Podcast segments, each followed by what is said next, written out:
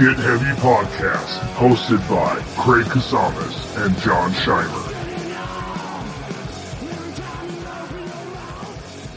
Hey guys, on uh, today's podcast, uh, we had the privilege of interviewing someone that neither of us had ever met, uh, Alex, the Death Trader himself, uh, owner and proprietor of Death Trader Clothing. Uh, you can find him on Instagram. Um, they put out some pretty amazing uh, amazing stuff you'll see in the podcast. We talk a lot about his artwork, um, a lot about punk rock, a lot about the origins of the company, uh, the inspiration on where he comes up with his imagery. Um, it's it's pretty pretty wild stuff. Uh, it seems to push the envelope a little bit and, and kind of push the boundaries of what, you know, uh, a punk rock brand could be, essentially. He's also the singer of uh, a band called Lotion. Um, And uh, Lotion is another band that's, you know, heavily punk rock, electronic, covers a lot of different aspects. It's pretty interesting music. Um, so you guys can check that out on your own time. It was a pleasure talking to him, and uh, it was a pleasure meeting him. Um, and so we also, uh, just a reminder, we have our masks for sale, uh, and our T-shirts will be here hopefully within the next week, uh, just some lag time on that. Uh, so go to uh, get heavy podcast dot big cartel dot com for intro for the information there, and then also you can subscribe to our Patreon, one dollar a month. Uh, there's multiple tiers, gets you different different different stuff, but one dollar a month basically gets you bonus episodes, um, early access to the episodes, and a bunch more information. So enjoy the episode. Thank you. It's, uh, it's just that that mentality of like. of like letting shit like that just fly. I miss it right. personally. Oh, dude. I miss the yeah. chaos of, uh, you know, I'm born and raised in the desert, so I miss uh-huh. like uh, throwing caution into the wind, you know? Right, well, everything's a little bit of calculated risk, you know, where you don't want anyone to like die. I mean, it's not, yeah, exactly. You don't want anyone to die. You don't want people flying off into the rocks and shit like right. that. You know? But, you know, shit, you know, in order to really have fun, man, you gotta fucking, you gotta break some eggs, right?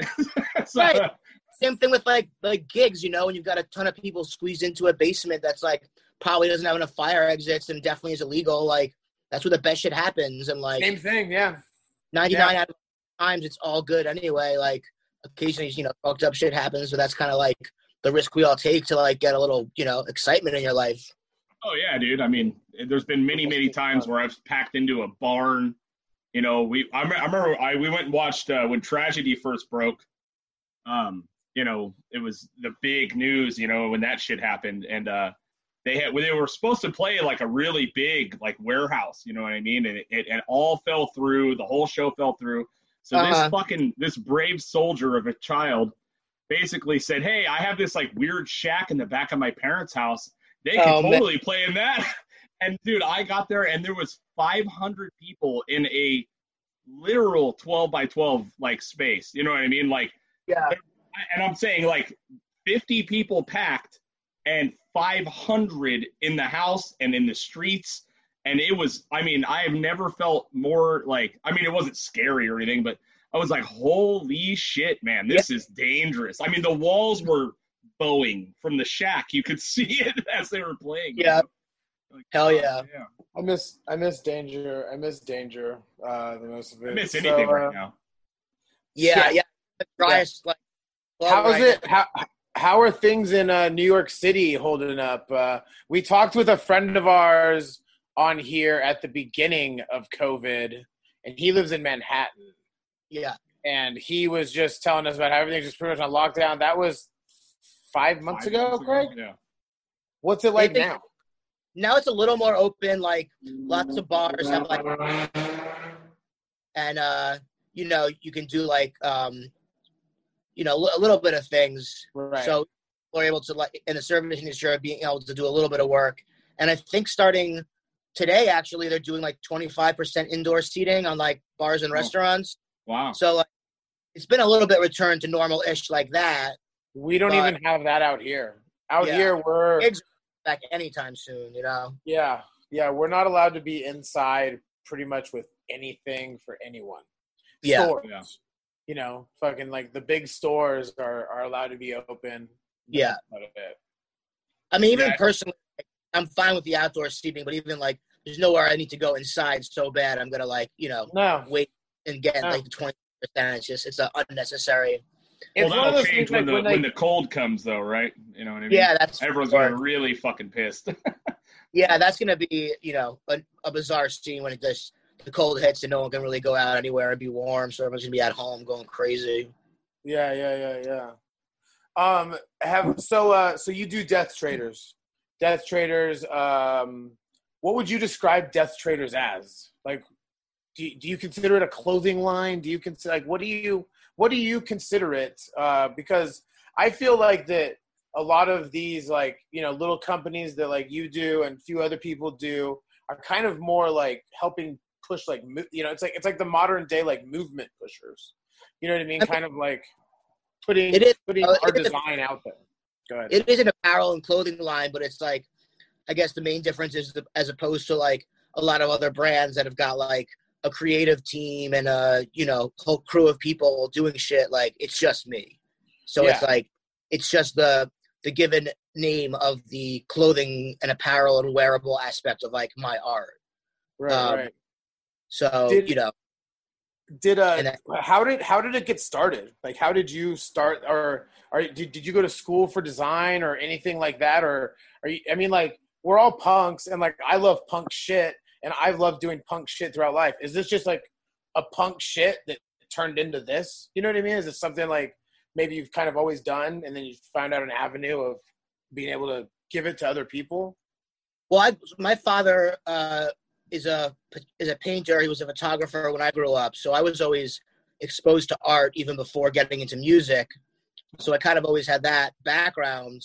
Um and then as I got older, you know punk was the thing for me that really like got me ex- really excited about just any sort of creative thing you know that I felt connected to on my own, besides like liking going to museum and looking at shit. And that was like that was the thing that really like talked to me.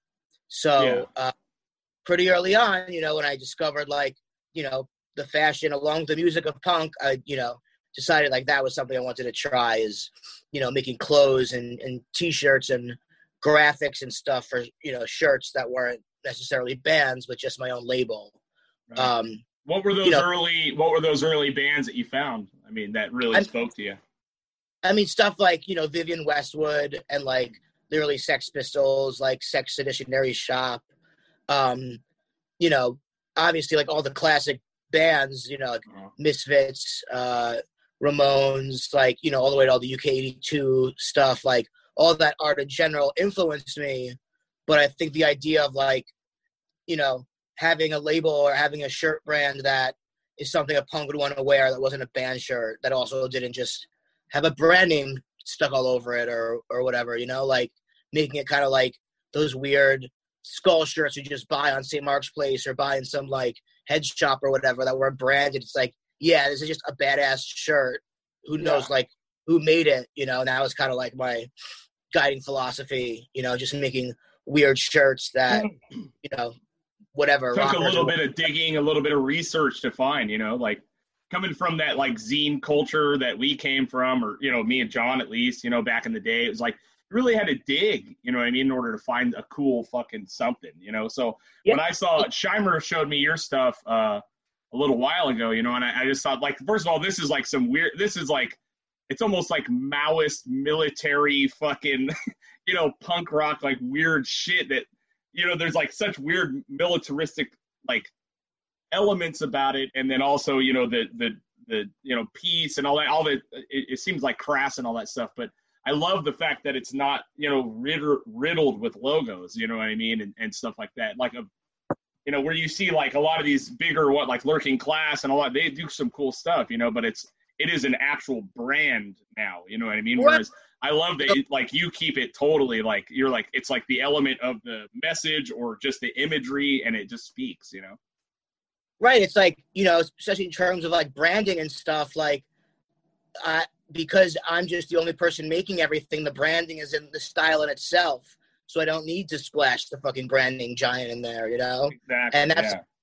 you know, like, sure, sometimes, like, someone will look dope with, like, a giant Nike logo splashed across them. But, like, you know, a lot of times you just want to wear something cool and, like, you want to wear it. You don't want it to wear you. So unless it's, like, you know, a band you really want to rep or, like, something like that, like, I feel like it's a giant mistake with, like, so many brands and artists, even when the artwork is dope, is like, oh, this is a fucking sick sculpture or whatever, but then it says your fucking stupid brand name giant over right, it. Like, yeah. Well, yeah. You walk the billboard, you know? Like, let yeah. the person with the shirt and, like, you know, it should advertise on its own. Like, if someone really, like, thinks it's dope, they can ask or, like, shit like that, you know? Yeah, well, I and, think it's cool that, you know, breeding that culture that you gotta, you know, you gotta be brave enough to walk up and be like, dude, what is, what is that? You know what I mean? Or, you know, obviously you can find it on the internet, but, you know, if you see someone walking down the street, like I wore, I got that skull shirt recently, you know what I mean? And I've had like three people be like, dude, what is that? And I'm like, I don't know. You know, yeah. It's like, I mean, I could go into it, but I, hey, stranger yeah, on yeah. the road, like I just yeah. tell them the name and find out on Instagram, you know what I mean? Now it's on them, you know, like I love that. Right. Or for, you know, people get so obsessed with like branding and, and, uh, you know, getting your name out there and yada, yada, yada. And it's like, my philosophy has always been like, just make something really fucking dope. And like, if you're stoked on it and you think it's the, like something rad, like people want cool shit, you know, and they'll, they'll seek it out and they'll find you, but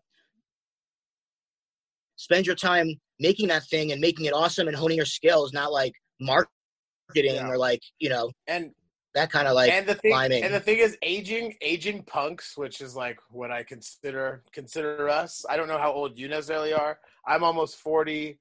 Yeah, I'm thirty. Friends, yeah, yeah, yeah. We're all like hitting that point. Like we want to wear cool shit that doesn't require us wearing like putting on like our battle armor, our punk battle right. armor. Yeah, you know what I yeah, mean? Yeah. Like well, I want to wear like a t-shirt that like I could buy. Um, and this is me being old. That like yeah. that like I want to wear around the house. You know what I mean? Like, like you know, like usually, you know, you're you're not gonna wear your vest laying around the house, but like this right, kind of exactly. cool stuff, like that you make and that I really did. You know, I mean, my favorite thing is I, I bought the power uh, the uh, Extreme Violence red shorts. Yeah. I bought those a long time, a while back, and I wear them everywhere. I wear them everywhere, and everyone's always like, "What's up with these shorts right here?" And I'm like, "Dude, like I never thought that I would ever be into shorts." Yeah, but literally. Like, you know what I mean? Like, it's one of those things where yeah, I'm, like, yeah. I'm like, a lot of people yo. tell me this thing that like, oh, these are the first shorts I've ever bought, you know? And that was kind of a, a cool little niche thing that I kind of discovered. I was like, yeah, like there's no one making like cool shorts that like some like, you know, rock or like punk kid would want to wear when it's too fucking hot out to wear pants, you know? Like, yeah. yeah. And I don't want to wear like cut off denim, you know? That's not my vibe, you know? I'd rather wear just some weird, yeah, like almost martial arts, like, boxing yeah, inspired. Yeah, they are they are like a like a fighting yeah. type of, you know what I mean? Right. It's almost like a boxer like type of, actually mine came today. I was pretty stoked actually. Hell yeah. But yeah, that was a weird that's a weird thing like yeah. maybe five, six into doing the brand, I had the idea to do it and there wasn't really any, you know, one else doing anything similar and it wound up being probably of everything my most popular item, you know? Like yeah. people, you know, always are asking about when's the new shorts coming out, like and yeah. uh you know, that was just kind of a, a happy accident of something that's, like, been really cool, you know? That's rad. Yeah, that's rad. Yeah, it's definitely, like,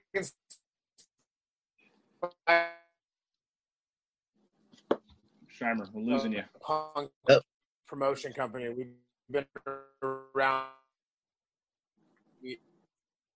Oh, Scheimer, we're losing you. Yeah. The first year. Oh, anyway, the thirty-first year.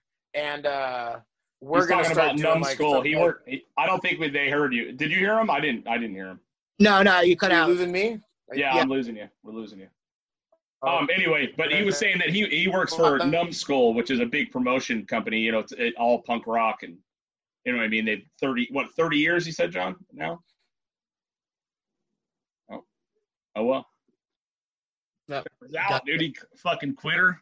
Yeah. No, I'm switching. I'm switching Wi-Fi's. Switching uh, Wi-Fi's. Anyway, yeah. I'm switching Wi-Fi's. I mean, it's it's always like, I, I, anyway, I dig the shit, man. That's, you know, that's what spawned me reaching out. You know what I mean? The Scheimer's been telling me about it for a long time, and I looked at it, and, you know, I like the stuff and all that. And then uh, I figured, fuck it, throw a shot in the dark, see what happens. You know what I mean? And, no, but uh, what I was saying, though, is like we have this punk, we have this punk company, we have this punk promotion company. There's only a few of us that work there.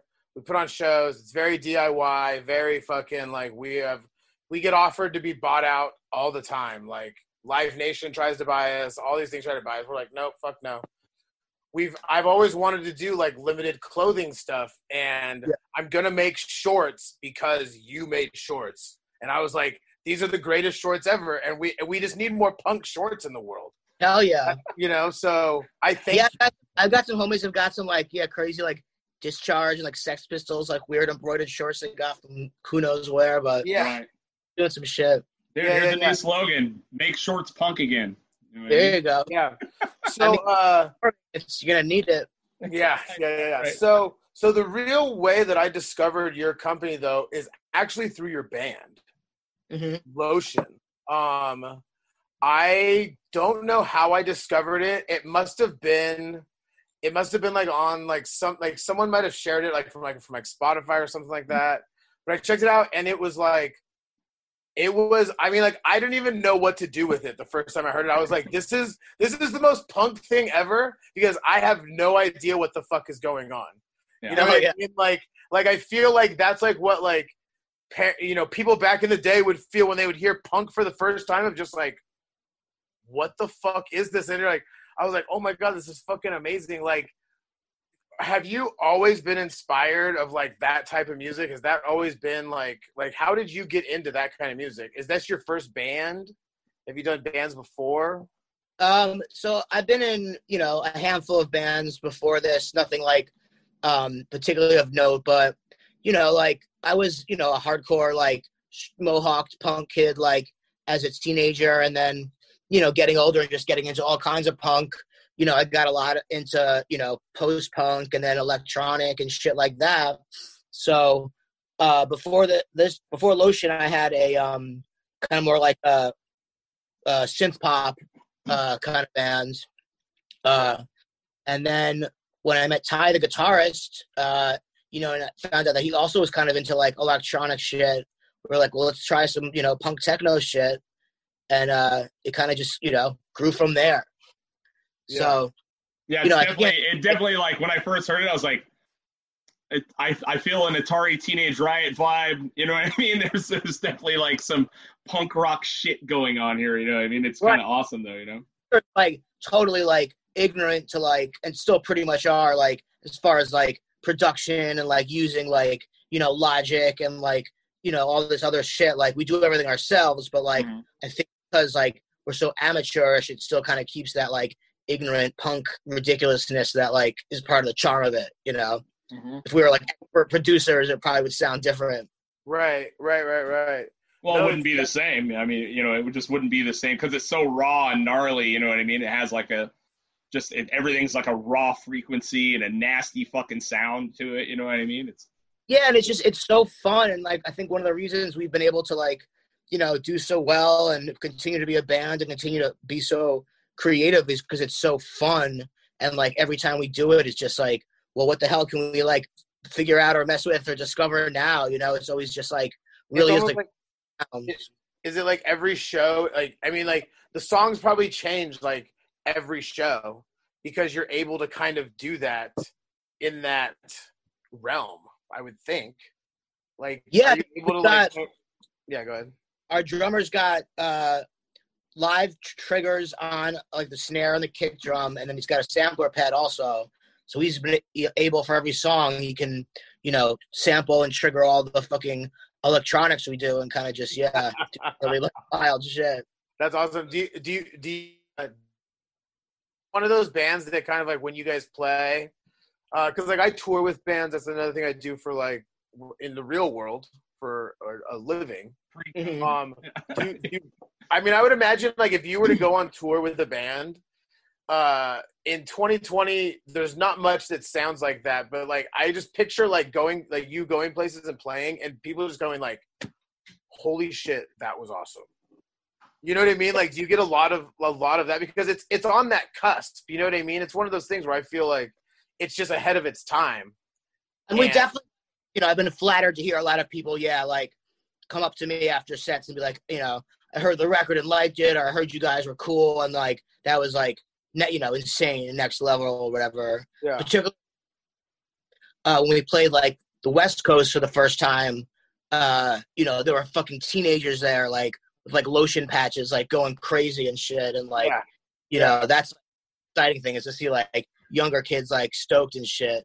But, uh. Yeah. Well, and it's crazy we with the younger kids, too, because they, they're, you know, we've talked about this a bunch. You know, genres are fucking dead. It's done. You right. know what I mean? So you have the ability to capture the same kids that are listening to, like, that ghost main band or horror and all these, right. like, weird hip-hop elements weaved in. You know what I mean? So it's a, it, I've been tripping out realizing, like, how out of touch I am. You know what I mean? It, Scheimer usually kind of lets me know what's going on. But when I see bands like that, you're like, like, dude, this is the new punk. I mean, this is the music Absolutely. That no one understands. No one fucking gets it except for the kids, and they get it. And it doesn't matter if you do because you're fucking old. you yeah. know what I mean? Yeah.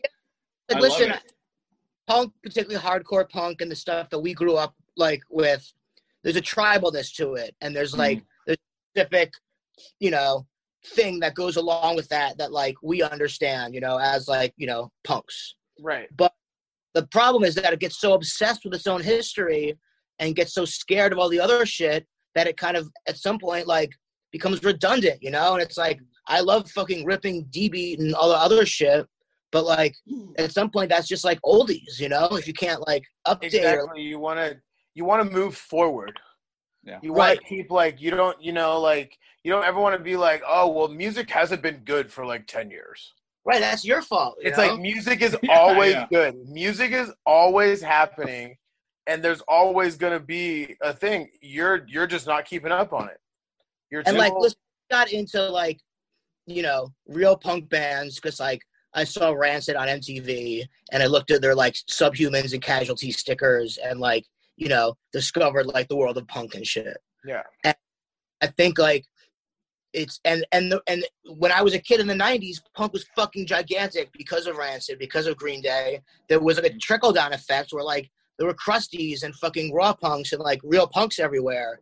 And I think it's like, if you want, like, this tradition to continue, there needs to be, like, real bands that are, like, hitting teens, that are hitting, you know, bigger audiences that still are gonna wear, like, Doom shirts and fucking, you know, blitz patches or whatever, and, like, keep these, like, underground, you know, things alive. Otherwise it becomes so niche, it's just like cosplay. It becomes a it becomes a parody of itself. That's I mean, totally it, true. It, it, punk is cosplay. nineties yeah. punk is I mean, it's true though. It yeah. is true. Yeah. Because it's like you you know, the you're just like I said, the the, the kids will always know. And right. the, the thing the thing to realize is that the kids will always stay the same age. You're just getting older. Exactly. You know? And I think yeah. with the internet and, like, globalization, like, this idea of, like, genres becomes... It's gone. Almost, you know?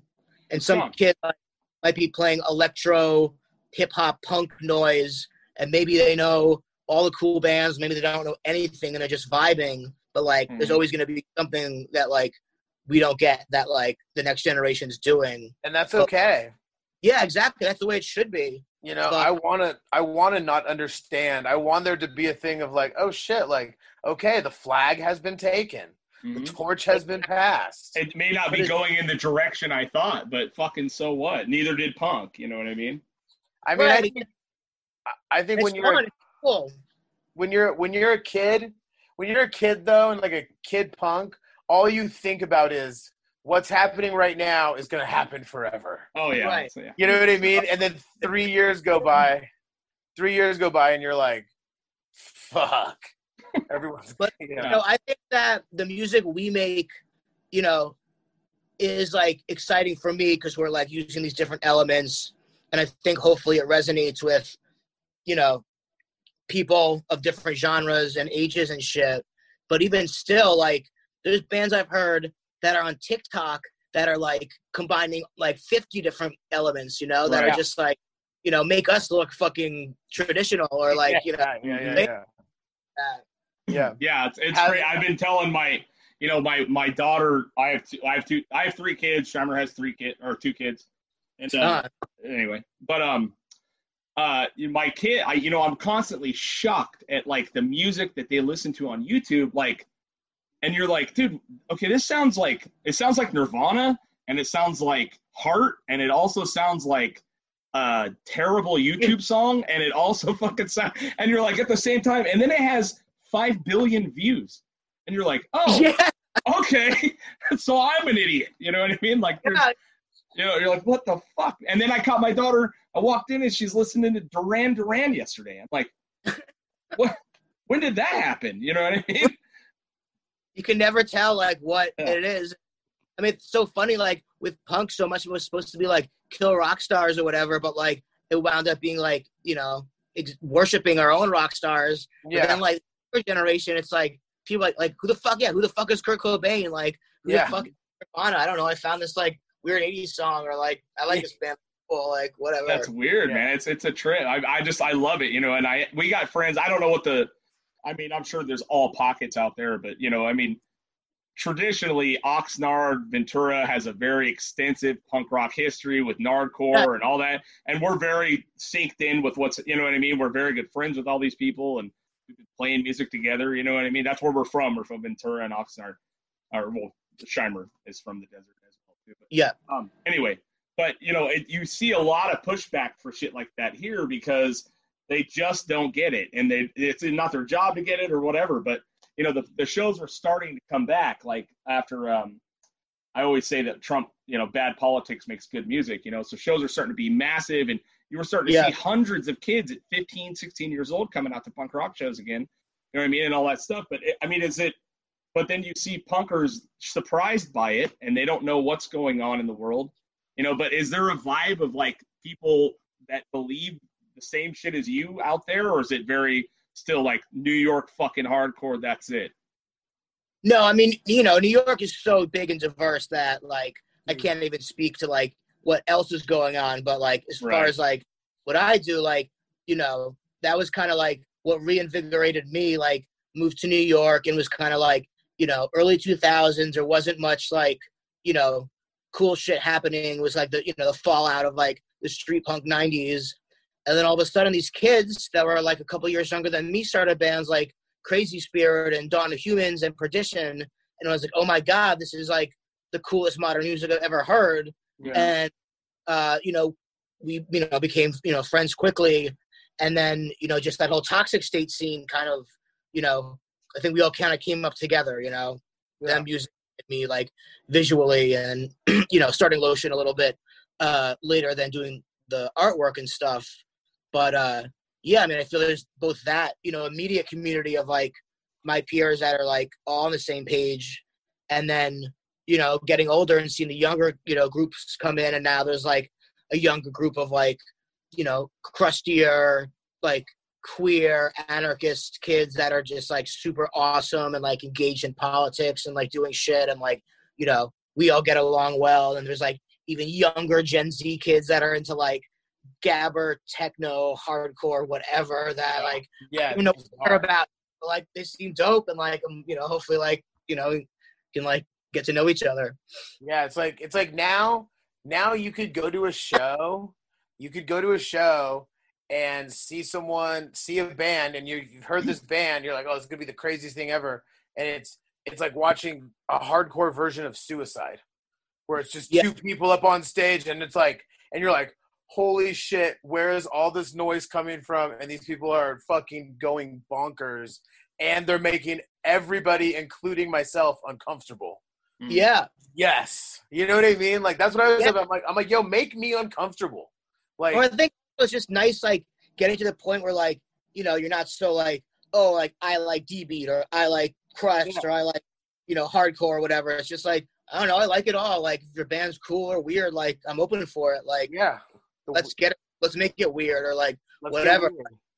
Yeah, let's exactly. I think, like, you know, anyone that, unless you're so, like, self-conscious about yourself as a punk or something, you're just, like, be cool, be open. We all like everything from, like, ABBA to Motorhead to fucking disco to hip hop and whatever. Like, you know, yeah. it's all like yeah. There's nothing wrong with there's nothing wrong with liking it. I was uh, I, I was on tour like a year and a half ago, and I I made it to Philly, and I had a day off there. And my favorite night of that tour was we went to this this gay disco, and they had an ABBA night. And, I mean, I danced yeah, I danced for hours on end, and it was what? amazing. There's no I mean, there's rules. More boring, like a punk that only likes punk, you know, like. Oh God. It's like so much, like, you know, we all obviously like have a very special place in our heart for, but like, there's just so much more to music. Oh, yeah. And like, you know, it's like art, meeting the same. It's like meeting an all-in Democrat or an all-in Republican. You're like, oh, okay. Well, it was for funny. You, dumb dumb. I hung out. I hung Great, out with. You know? uh, I hung out with uh, an old friend this weekend, and they have like uh, they have Volkswagen buses and stuff like that. And I jumped in the car with them to like go for a cruise up the coast. And they're like, "Oh, John, you D J. You know, you're the music guy." And I'm like, "Okay." I'm like, "What's everyone been listening to lately?" I'm like, what are you guys all listening to right now? You know, these are all old friends from back in the day. And they're like, pretty much just like nineties punk. And I'm just like, okay. Uh, okay. Like, what am I supposed to do with it? Like, you know what I mean? Like, I want to take people on journeys when they say, like, because, like, I'm constantly looking for music, you know? Like, I as want soon as a Lotion shit. song comes on, they're going to be like, uh. Like, yeah. Um, yeah, uh, uh, yeah. I, ever, the other guys in my band, which all three of them are like an encyclopedia of music, like, you know, yeah. on, on I would say on most genres, like, would outshine me in like knowledge of everything, uh, and like, but still, if like, you know, either of them are controlling like the like radio, it's either gonna be like Blink one eighty-two or like Italian disco. Or like maybe new metal, or like, you know, weird pop, like Britney's, you know, like Taylor Swift, or like yeah, J-pop, like, you know, people like weird shit. Yeah. For yeah. a long time, we came out to uh, my old band came out to an M I A song every yeah. single time, dude. Like for years we did that, you know, or whatever. It was, you know, we've always we we grew up like the my old band. We all we all worked in the same record store together, so it was like. And then Scheimer, too, has always been just a music yeah. you know, audiophile. But you know, Scheimer was with us, you know, ninety percent of the time when we tour and play. But, uh, yeah, it was always like, dude, what can you find that just fucking hits the hits the mood at that point? You know what I mean? And for us, it's my uh, M I A song coming out, you know? The drummer of my band is also, like, a lifelong, like, record store guy. And, like, this, the amount of, like, musical knowledge that, like, yeah, like, people who work in record stores require is, like, yeah. insane. Yeah, it's pretty, yeah, used to. Now, now it's not. It's not at all. You know what I mean? Now they Google. I went in the other day and asked about something, and they were like, "Oh, uh, let me Google it." I'm like, "You dickhead! You're a fucking failure. That we should burn this place to the ground." Yeah, some guy uh, tried to trip me up with a Traveling Wheelberries question, and I was like, "It's a Traveling Wheelberries, dude." And he's like, "How'd you know that?" I'm like, "Cause of, fuck off." Fuck off. Yeah, yeah. You know what I mean? How dare you, don't, sir? Don't fucking do that shit to me. Don't do that shit to me. So, um, uh, uh, you guys recently played a show with uh, Strike Anywhere. Yeah, in Jersey. How how was that? Um, Strike Anywhere are dear, dear friends of mine.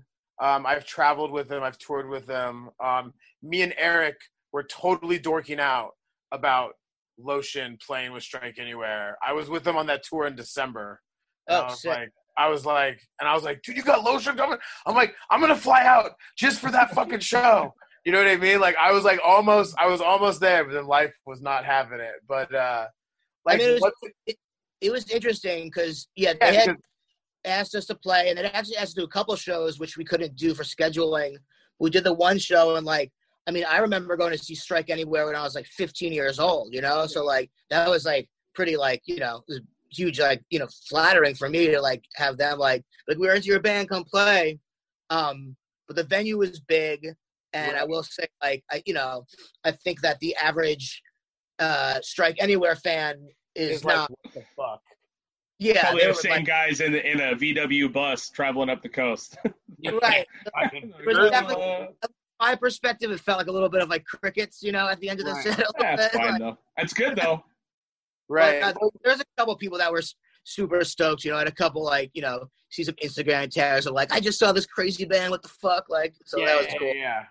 I right. definitely said like uh I don't think we won them over per se. Right, right, right. Do you guys do you guys find that like like Lotion, because Lotion is a very unique band. There's not really like, you know, I would say it's one of those genres where there's just so many band, like there's a couple bands in big cities, you know what I mean? Like there's not really like a scene of that where it's like, oh, you could go to like three different noise shows in a week. You know what I mean? Like, do you, like, do you guys find that you guys are playing lots of shows like that where the bands are just completely different from you guys? And yeah, I'm sure you guys got to be the odd man out most of the time, right? Yeah, I mean, a lot, a lot of times, like, the, the connection is more, like, yeah. personal, you know, especially in New York. It's like we're playing with our friends' yeah. bands, not necessarily bands that sound like us. But, like, as long as, like, if we're headlining and, like, people are coming out to see us, then, like, people know what's coming and, like, it goes great. But, like, the handful of times when, like, we've been the opener to see something else, like, usually it's, like, you know, a little yeah. bit using for people or whatever. Yeah, yeah, yeah. You know yeah. what, though? I find, like, I used to find, because my old band was kind of in the middle of a lot of different genres, and I used to find pretty pretty good solace being, like, that weird act that, like, doesn't fit. I used to love it, dude. It was a challenge. You'd want to perform, and they'll, you know, you'd pull that shit off, and they'll never fucking forget you. You know what I mean? Even whether they didn't like it or like, liked it, you know what I mean? Like, you know, especially, like, most, like, modern, like, punk festivals we're playing, like, we're friends with half the bands playing there, you know? We're not, right. like, even if we're musically a little bit off, like, everyone, you know, we're playing for friends and stuff, so, like, that's not usually much of an issue, you know? I think in our early days, uh, there was definitely a bit of, like, you know, people confused for the first ten minutes and then, like, getting one over. Yeah. yeah. You know? Uh, but now, yeah, thankfully, like, even though we're, like, yeah, definitely, like, the, the more, like, odder, you know, band out, like, for the most part, it's been it's been chill, you know? But it's just like, yeah, something like like Strike Anywhere, where it's like, obviously, like, you could appreciate both bands easily. Right. They're core, the core fan of a base of, like, melodic, mm-hmm. political hardcore mm-hmm. isn't necessarily, like, you know, looking yeah. for, like, yeah, yeah. They're, go, they're, go, they're they're like trying to count it and shit like that, just yeah. going, like, what the fuck is going on? I or fucking... like, you know, like, kind of, like, half seriously, like, tried, like, you know, pitching to tour with, like, you know, uh, Rammstein or, like, Ministry or shit like that, you know, like. I've, okay, I was actually telling Craig this, so, like, I have, uh, I have weird circles of friends, let's just say that. Um, I actually showed your shit to Al Jorgensen at a party, at a, a fr- my friend's house. When oh, I, no. I was like, Al, I was like, Al, you need to check out this fucking band. And we put it on, and, like, you know, I was just, like, trying to just get him to, like, cause I just wanted to, like, show him something. Cause I was like, oh my God, this fucking is, like, so amazing. And it made me think of it. And I was like, I can't wait to show him this. And I showed it to him, and he dug it.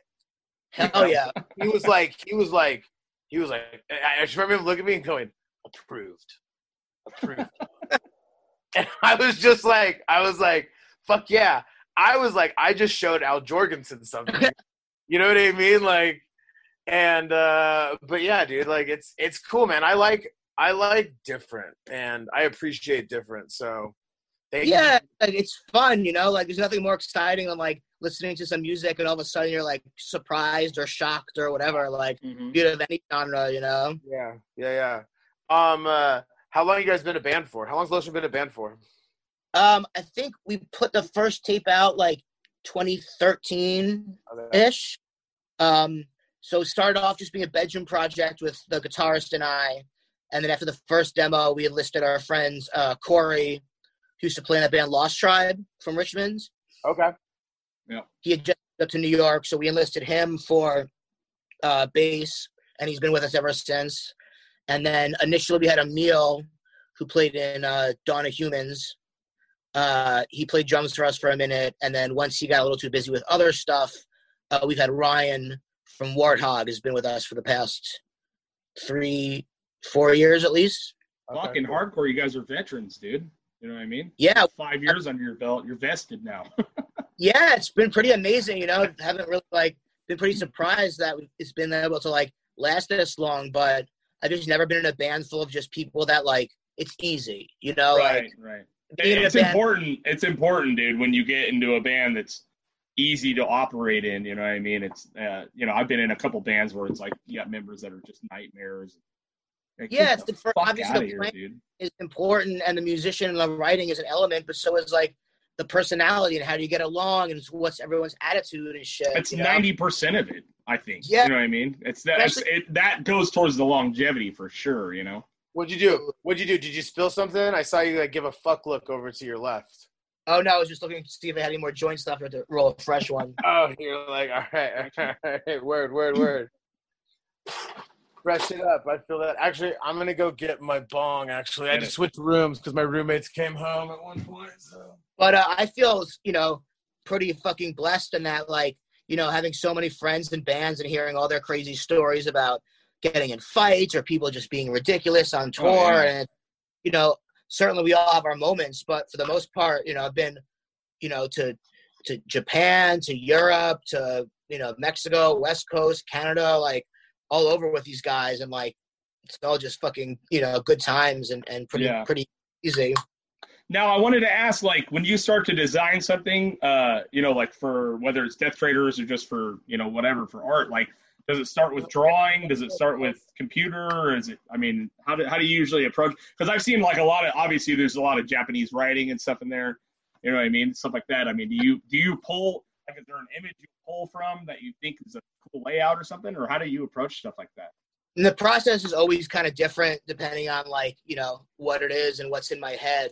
But a lot of times, you know, I'll, I'll be, I'll mock something up, you know, on the computer with my reference, either sketches or drawings or whatever. And then, you know, I'll kind of grid it out and do a sketch and then maybe scan that sketch and lay out some type over it. So there's a lot of back and forth between drawing and then digital, you know, editing if I need to. But at this point, unless the image is like purely created on the computer, I try to like have a final, I try not to like have a corrected digital piece, like the, you know, finish sure. your drawing and that or whatever. But where does it start? I mean, what is it like, what is it about your aesthetic style? Like what, what grabs your attention in order for you to create, you know what I mean? I mean, sometimes it's just like pulling it out of the ether, you know, mm-hmm. or, or a lot of it's, you know, doodling is so important, you know? Yeah. Like, you draw a lot, just sketch. Yeah. Let, let your mind go. Like, mm-hmm. you know, it's, there's that, or there's like, you know, I have a, I'm always look looking and ingesting all the time, you know, like at any point, like either if I'm like, you know, looking shit online or walking around and I take a photo of something, like I'm always taking visual logs of things that excite me. Yeah. So, you know, sometimes, you know, inspiration comes from just clicking file of shit and be like, oh, I love like the way this, you know, arrow goes through this head. Like, let me, you know, be influenced by that basic layout mm-hmm. or design from that. Or sometimes the concept is more about like a topic, like, oh, I want to do something about like COVID or like the virus or, you know, something mm-hmm. like that. And think about ways to do that. But yeah, it's like, can always be yeah, like kind of from a bunch of different parts of the brain really about where both the, the concept comes from and even how it gets developed. Cause sometimes I've got it in my head and it's just like getting it out there. And sometimes I've got a real loose idea and I'm kind of pushing it around until something happens. And sometimes it winds up being even different than what I thought or what it's. Yeah. Um, yeah. I mean, that's, a, that's cool, man. Cause I, I mean, that's kind of how I, I'm not a visual artist whatsoever. I can't draw to save my life, but you know, when I write riffs, dude, I, I literally have to sit down and I go into a trance and I just write and I record. And then eventually maybe I'll get back to it or something will spark it right. and something pushes that along. You know what I mean? And I've had to, I've had to beat songs out of myself and I've had them just right. literally in the middle of the night. You wake up, you're like, fuck, dude. You know what I mean? Yeah. Like, I'll run out of bed and grab a guitar. And my wife's like, you got to be shitting me. I'm like, calm down. Yeah. Hold on, everybody. You know. But even like to use like like riff writing as like a metaphor, like sometimes it comes from hours of jamming. Mm-hmm. Sometimes you're humming to yourself and you just got to mm-hmm. like get it mm-hmm. out there. And sometimes you're listening to something and you're like, whoa, that fucking, that shook mm-hmm. me. Let me, I want to take that thing and mm-hmm. rework it to make it my own using the mm-hmm. same principles that make that sick, you know? Yeah. yeah. And I've think, been I've been secretly ripping off I Hate God riffs my whole entire career. So it's like... That's perfect. Well, you know, there's that one quote from whoever the fuck said it, like, you know, good art, good artists borrow, great artists steal. Right, and Donald th- Trump. Donald Trump said that. That's good. Yeah, but it's not that actually stealing. I think what that really means is that you can take some thing that moves you, be able to process it through yourself, still use that principle oh, yeah. of what excites you, but make it your own. Yeah. And you're not even like, and, and at the end of the day, the people, people don't even know yeah. that you're doing oh, that. Yeah. That's just what human creativity. That's the difference. If you're good at it, if you're good at it, people don't know. You know what I mean? Yeah. If you're bad at it, you're you're the fucking rip-off Banksy artist, right? Or you're the, right. You know what I mean, or whatever, you know. That are bad, you know, and that's like, you know, the same way, like how, like think, look about, think about how much like Amoebics took from Killing Joke, you know, those right. drums, guitars, but they just took this like, you know, weird part that like if you know you can clearly hear, but they made it their own so much mm-hmm. that you can't say they're a, a Killing Joke rip up band, rip off yeah. band, Amoebics, you know, like yeah. You know, shit, like, like the way that the fucking Ramones, you know, Joey Ramone wants you to be like the Beatles or like doo-wop and shit like that. But, yeah, yeah, yeah. Right. Yeah. Now, do you actually put out music as well, or do you, um, or is it just the your own music and and the uh, clothing and stuff? Uh, yeah, I I used to have like a small like label distro I did like when I first started out, but at this point I just like don't have you know time that, to do yeah, everything. That just sounds that just sounds uh, like a lot. Yeah. Yeah, and that's like, you know, other people I know that have a passion is like doing that. That's like let someone else do it better. You do it. I'll do this. You do that. Yeah. Yeah. So it's like I've self-released like some of the Lotion stuff and some other music projects I've done, but uh, for the most part, like Lotion puts everything out on Toxic State Records, um, and uh, you know, there's like some other labels that like we work with, but then yeah, because I already have the website set up, I do distro like some music shit that either I or friends make. Cool, cool. So um one thing that I wanted to talk about was uh your uh your dedication to charity. And that is very punk. I mean, like, you know, that's it's a very punk thing. You know what I mean? Like uh is it a point uh I mean is it a point to do do, do you do like do you just do certain releases where you dedicate to charity, or what, like, how do you pick what you uh, donate to? Is it stuff you're, you're close to, stuff you care about? Yeah, I mean, I just, you know, particularly since, like, the branding is so much based on, like, political awareness and all this other shit, it's like, I want to put my money where my mouth is and actually, right. like, give back, you know? Not to mention, like, particularly in, like, these times and everything, it's like, you know, I think there's a duty on every, you know, middle-class, like, white person to kind of, you know, set aside some amount of their income to give back to things that are important, you know? Um, so yeah, I kind of, you know, just basic. What I've been doing now is I've been taking older stuff that people have been asking to re-release, stuff that I usually wouldn't, you know, do. So I'll do a one-time re-release. I'll give like, you know, a portion of the, you know, uh, proceeds to like something that's like, you know, important. And that way, like everybody wins, you know? Right, right. Uh, what are a few of the things that you've uh, donated to up to this point? Um, if, you know, if you want to talk about it, or if you want to just say, hey, I've donated to what I want to fucking donate. Uh, we've done Bronx Bailout. We've done COVID Bailout. Uh, we've done Rethink Food. You know, I, I like to do uh, mostly stuff centered around, you know, restorative justice and, like, homelessness and yeah. uh, shit like that, you know.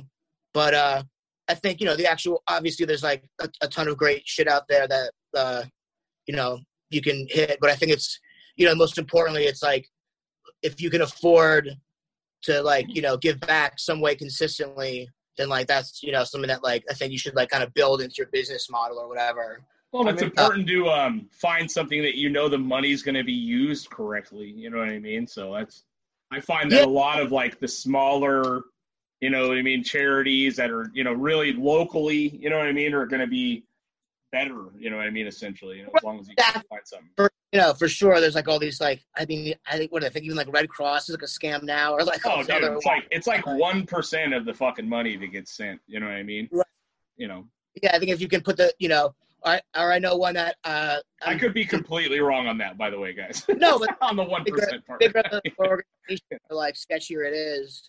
Yeah, um, usually, I mean, you for, see it, yeah. Right, there's one called Glitz that we gave to, which is just, like, giving like a, like a community, you know, gay, lesbian, and transgender, like, house for, like, you know, people of color, like, locally were they able to, like, buy a fucking house in in Brooklyn to have, like, a safe space for, like, you know, kids and shit like that. Like, yeah, so, yeah I think, like, particularly, like, you have smaller community stuff you can give to. You can actually, like, see that, you know. And the thing get, is, like, like, people, like, like, don't, like, we need people to donate to these things. You know what I mean? These things aren't going to exist without donations, so... Commendable, commendable yeah. of you. You know, yeah, how do you, how do you, with the issue of like, oh, should I even be posting about this? Is this just like somehow like doing some like branding off of shit? But like, right. And someone could, you know, easily have that perspective. But for me, it's like, A, like, you know, I want to post my receipts and be transparent. If I say I'm going to like give to something, yeah, they'll like be able to prove it. And also like, I don't know, like if, if I'm a brand that people think is cool, I want to make this cool, you know, like I want to, I think this should be like the standard for like every like business that can like afford it to like, you know, do some sort of thing. And it's like, shit, it's no sweat off me. Like, I'm just like doing some extra project I wouldn't have done. And like, you know, yeah, pay me forward or what, or, you well, know. It's cool to think that like people, people in the future would be like, you know what? Like, what do I want to donate to? Oh, you know what? I saw Death Trader. I remember Death Traders donated to some shit. Let me go look on their thing and they'll donate. You know what I mean? And then that's, that's on you. You know what I mean? Like, because you put it out there, it's ma- like you said, it's making it cool to want to donate and help out. And it's, yeah. very, it's also very punk, which is how we all roll, you know? Yeah, hell yeah.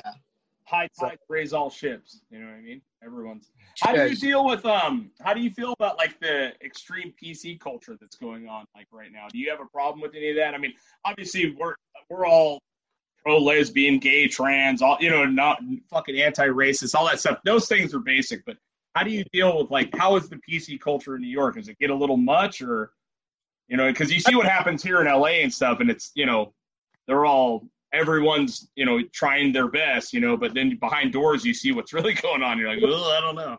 I think I had more of a problem with that being a little bit younger because, you know, I think there's an inherent classism that comes with being, like, accusatory, you know, mm-hmm. P C. Because, like, you know, listen, like, when when I grew up, I wouldn't say that things were, like, particularly fucked up. Uh, compared to now, like, people were definitely, like, sexist and homophobic and, like, oh, yeah. low-key racist fuck, you know? And, like, a lot of people, you know, including myself, that, like, you know, you just have to grow. Like, you know, I used to drop the F-bomb when I was a kid like it was nothing. And then at some oh, yeah. point I was, you know what? Like, this is only hurting people that I don't want to hurt. Like, this isn't, you know, this is only offending people I don't want to offend. Like, oh, so, um, and I think that, uh, that kind of, you know, the unproductive p- part of P C, at least in New York, that I was exposed to, those people kind of matured as well, where we all came to, like, this, like, middle ground where it's like, yes, like, the the street punks were dickheads, and, yes, the P C punks were, like, overly,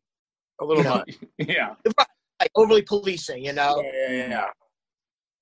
You, gotta- you know, uh, at this point, thankfully, I'm at a point where, you know, I don't, I don't feel like, you know, particularly like uh, under the gun or stressed about that. But I think also people would people would view me, I think, more on the side of P C than not. You know, right. Not in the sense like I'm like out calling out anyone or anything, but like, you know, I respect people's pronouns and, you yeah. know. All, yeah, yeah. Uh, or even, you know, particularly like, so uh, I had... I don't know if you saw the post I made about the Japanese characters. Actually, yeah, yeah. That, this was something no, that I was, I was. This is actually something I was. I was gonna bring up to you, um, and this so, kind of ties in with the this thing that I regret not explaining during that is that this wasn't some like random person that like emailed me, some P C warrior or something that like said they were gonna like boycott me or whatever or call me out. This was an old friend of mine of Asian descent, who, like, texted me and was like, hey, bro, like, just wanted to, like, say, like, I feel like you've been, like, appropriating Asian, you know, characters for a minute, and I've been felt a little weird about it, and then particularly with this last rolling papers box that's, like, using black and uh, red and gold Chinese New Year's colors, this, like, seems to be a little bit too far for me. And I was like, you know what? Like, you know, or I said, like, do you think so? Like, you know, I've, you know, change it. I make my own letters out of it, inspired by that. But like, you know, I want to like, I'm not trying to like fucking appropriate in a fucked up way anything. Like, let's talk about it. And we had a conversation, you know? Yeah. And he listen, like, I understand it comes from respect, but like, from my perspective, there's a real history of white artists capitalizing on non-white artists' art, and while they're still, you know, second-class citizens or having their own issues getting their art recognized. And I just think that you've, you know, in my opinion, it's like time to move on. And I was like, you know what? I hear you. It's not a problem for me to like switch it up. Mm-hmm. you know? Now, what was the thing with the colors, though? Was that the biggest part? Well, no, because it's the, it's the Chinese New Year's. So it was kind of this unfortunate accident where yeah. I had already done the rolling papers in black and gold, and then I wanted to switch up the colors, so I did red and gold, just that looks cool. But red right. and gold is the traditional colors of Chinese New Year's. So that combined with the kind of Chinese, Japanese-style lettering. I mean, him, like, basically what his friend was basically saying was, you're basically putting out something that looks like a Chinese product, and you're not Chinese. You know what I mean? Yeah. You're a white guy. You're a white guy putting out a Chinese product. And I understand I understand uh, I understand what he's saying. I don't necessarily agree with one hundred percent of things, you know what I mean? But I don't necessarily have to agree with it to understand it. To- well, after I did that, of all the, ignoring all the shit white people have to say, yeah. of all Asian, Asian American, Asian, people of Asian descent, people that hit me up, I would say seventy-five to eighty percent of them said they either saw no issue with it, or they yeah. thought it was cool, or they could see it was a part of influence or whatever. Yeah. And that was, uh, you know, twenty-five to thirty percent amount of people that were like, hey, you know what? I always felt a little bit uncomfortable about this, and I really appreciate you, like, saying something. Yeah. For me, it's like, all right, I don't feel bad about doing it because clearly it wasn't overwhelmingly thought as fucked up. But if there's a segment of people that are bummed on it, I'm happy to switch up. You know? Right, and no like, loss to you. It's not going to kill your right. bank account, right? Yeah. It's not going to kill anything. I'm an artist. I'm a designer. It's my job to solve problems. Like, yeah. So, that being said, I have a new letter set that I'm working on, or I worked on. I've already I'm got product coming out with it. That's the same concept of sigils. So, you know, taking a word, taking the English word, taking the letters, making a, a character out of it. And for that, I wasn't looking at Japanese or any Asian or any other real language. I was looking at, like, magic symbols and then just, like, m- my own creativity. Right. So whatever that, if someone wants to come and say, oh, that looks like X language or whatever, then I will defend it and be like, no, like, everything looks like something. This came from my brain. Yeah. I'm not appropriate everything, and this is where I will draw the line as far as, like, you know, yeah, what's okay. Like- not okay to use. Well, because it's like a, it, it's it's it's it's that fine line of appropriating and respecting and honoring. You know what I mean? Like uh, not as like honoring, like but like respecting. You know what I mean? Like, and that's what I feel you were doing. You were like, "This is cool." There was no ill intent to it, but for sure. But, but it, even it, but even still, people, yeah. like you know, regardless of the intent, like there is. It came across like this, yeah. Of this happening, you know, and as someone that, you know, tries to be aware of that, and also is like branding myself as like the brand of like anarchism and like empathy and all this, then like I better be true to my word, you know. Yeah, yeah. And again, like, you know, the only people that were negative about it were the weird like trolls that were like, oh, you gave in to the P C warriors, right? Like, yeah. Fuck those people. No, man, like. I took a challenge to be the most empathetic I could be, to be the most, like, understanding yeah. I could be of people's concerns. And it's another just, like, d- thing that's no skin off my neck to, like... Right. And it's stuff. From a friend. It's from a friend. You know exactly. what I mean? Yeah. Yeah. yeah. I get that. And, you know? and, and I'm generally I'm generally a guy that's like, ah, fuck you. Like, I don't fuck... Who's got time for that? I'm not... You know me, my intentions, blah, blah, blah. I'm I'm not... unreasonable, but I am the guy that's like, ah, you know what? I fucking everyone's got feelings. Obviously, I don't want to disrespect the culture, but you know, coloring on a fucking you know rolling papers. But when it's from a friend and it's done right and it's done well, and you have the opportunity to change it, you know what I mean? Then there's nothing wrong yeah. with that. You know what I mean? Like, and I, that's the only thing I regret is that like the like statement I made was very like, you know. I, I, I think I phrased everything well, but it came off very, like, cold, and I wish I made it clear that, yeah. like, it wasn't just, like, some, like, random, like, social justice person threatening to cancel me or something. This was, like, right. an old that, like, came at me with, like, genuine concerns. Right. Someone who, like... And there's nothing wrong with that. I mean... Right. You know, because a lot of your images are based in, like, you know, it seems like I said, you know, I said Maoist earlier, but I just, because it's that crazy, like, Rambo military fucking, right. like, you know what I mean? Like, And that's what it, you know, it does skirt on the lines of Asian culture, you know, whether it's fucking Japanese or Chinese or whatever, you know. So right. not, you have to navigate that as best you can, you know. Right. Or I, I think that the, you know, I think the line for him particularly came from the actual lettering. Because, like, listen, you, you know, no one's arguing that you shouldn't be influenced by different cultures and shit right. like that. But it's, like, to particularly, like, take an element where you're, it's, like, part of the traditional yeah. culture. You know, this is, like, something yeah. even very articulate, you know, but it's, like, mm-hmm. a feeling you have, like, where, yeah. like, is this someone that's clearly influenced by Asian culture, or is this, like, fake Asian culture? Right, you know? Right, right, right. And, and there cool. are those mistakes, you know what I mean? Like, you see, like, a versions of that all the time, you know what I mean? Like, even when, like, you saw Nancy Pelosi and all those chicks in the African garb, and you're just right. like, you know they were trying to do something right, and it's like, you picked the wrong colors! You know what I mean? Exactly. And I think most importantly, you know, there's no weakness in, like, being able to, like, accept when you're wrong, or being able to change, or having your mind changed, or whatever. Like, yeah. And God forbid you fucking change your mind. You know what I mean? Like, well, don't learn what, anything around here. You know? Yeah. One, I, what, one thing I've been like, uh, it's okay to go to bed thinking differently than the way you woke up. Right. If you learn something new, you know what I mean? It's okay to learn. Like, right. the whole point is to fucking keep learning. You know well, what that's I mean? What scares me about the P C side is, you know, the P C side is, like, they don't want you to learn. They just want you to be done. You know what I mean? I mean but also know, the other side's gross, too. So, you know, it's like... I mean, every side, their limits of exactly what they, you know, believe and all that. But I think, you know, particularly as, like, a white dude, it's like there's a lot of stuff that's, like, ingrained in you that you're going to be defensive oh, yeah. of. And it's just listen. Even if you don't agree mm-hmm. or, like, decide, like, to agree with it, like, there's nothing wrong in just, like, shutting up and listening, and, like, you know, honestly, like, the more you can, like, let go of your ego, like, the happier you're gonna be. one hundred percent, and like, if, dude.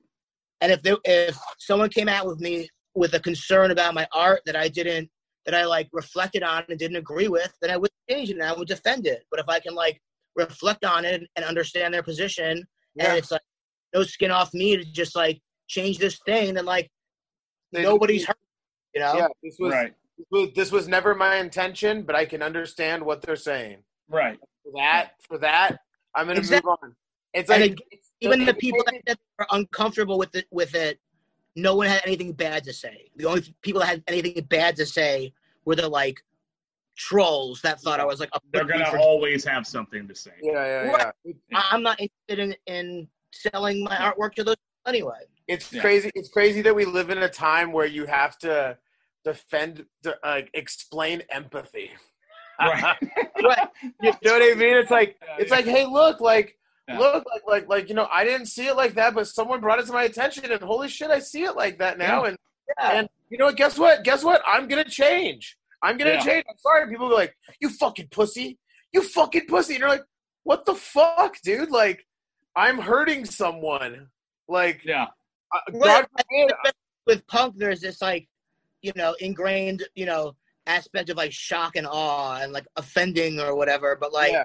you know, that changes like mm-hmm. what that means and who does that mean to. And like mm-hmm. just being like offensive for offensive's sake or being used as an excuse to like be a dickhead to whoever you want. Like, that's not really like that punk. That's just kind of being the average American asshole. It's being a fucking yeah. asshole. Yeah. Yeah. Yeah, yeah it's, exactly. it's, it's, a, it's a slippery road. You know what I mean? It's just so funny because it's like, you think about Sex Pistols wearing swastikas and this and that and fucking – obviously, it could never happen. Well, I mean, I guess it could happen. But, you know, that it's like the law, the bar for being offended has gotten so low. It's like – Well, I mean, but the thing is what now, think, what, now – what, what happened, dude?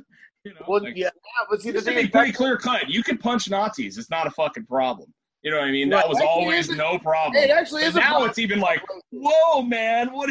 It's like, dude – when did punching Nazis be a fucking problem? Right. You know what I mean? Like, I mean, I th- yeah, I mean, now you're gonna get this whole like generation rift, you know, or like you're having people come from like, like even like, you know, I think you guys are a couple years older than me, like, but I started going to shows in the late nineties, and I saw some like pretty gnarly and sketchy shit where like, oh yeah, you know, unhappy things are the way they are now, you know, and yeah. like the light years coming from that, let alone I'm sure the eighties, but I don't blame some like young ass trans kid who's like. Been fucked with their whole life, and then they hear about punk and they're like, this mm-hmm. is supposed to a safe space for the freaks and the alt and like people. Yeah. And then they come, and then there's still some fucking jock dickhead like saying like some like shit, you know? Calling them so a fag. Yeah, exactly. Yeah, exactly. So, yeah. It's like, fucking, it's aren't, nerdy, aren't these nerdy. people that found punk in the first place? Like, yeah, yeah, well, yeah, yeah. Like, well, me, me, and me and my friends, a couple of us, we say, you know, we've been punk since we've been punk since punk was a hey faggot, you know? Yeah, yeah, exactly. And we were like, yep, yep, that's us. Uh-huh. Getting, you know, just like wa- getting, you know, ca- called that constantly, you know? Yeah. yeah. I think we were probably the last generation that, like, it was actually still kind of like, whoa, look at those guys. You know what I mean? Yeah. Or whatever. Like, it, could, it was it was still kind of counterculture. I think probably your generation was probably the last fucking ones where it wasn't a hot topic deal, and now it's a part of being thirteen. You know what I mean? Now it's fucking it's built into the D N A of, you know, you're, just, you're a punk rocker from the time you're twelve to you know, right. sixteen or whatever, you know.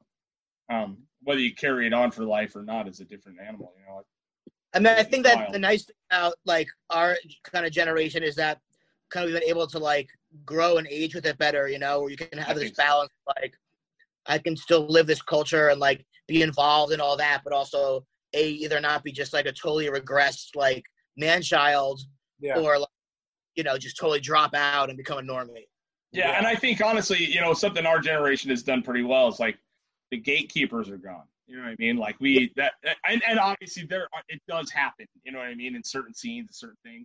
But a lot of the gatekeepers are fucking gone, dude. The doors are wide open, you know what I mean? And that's what I loved.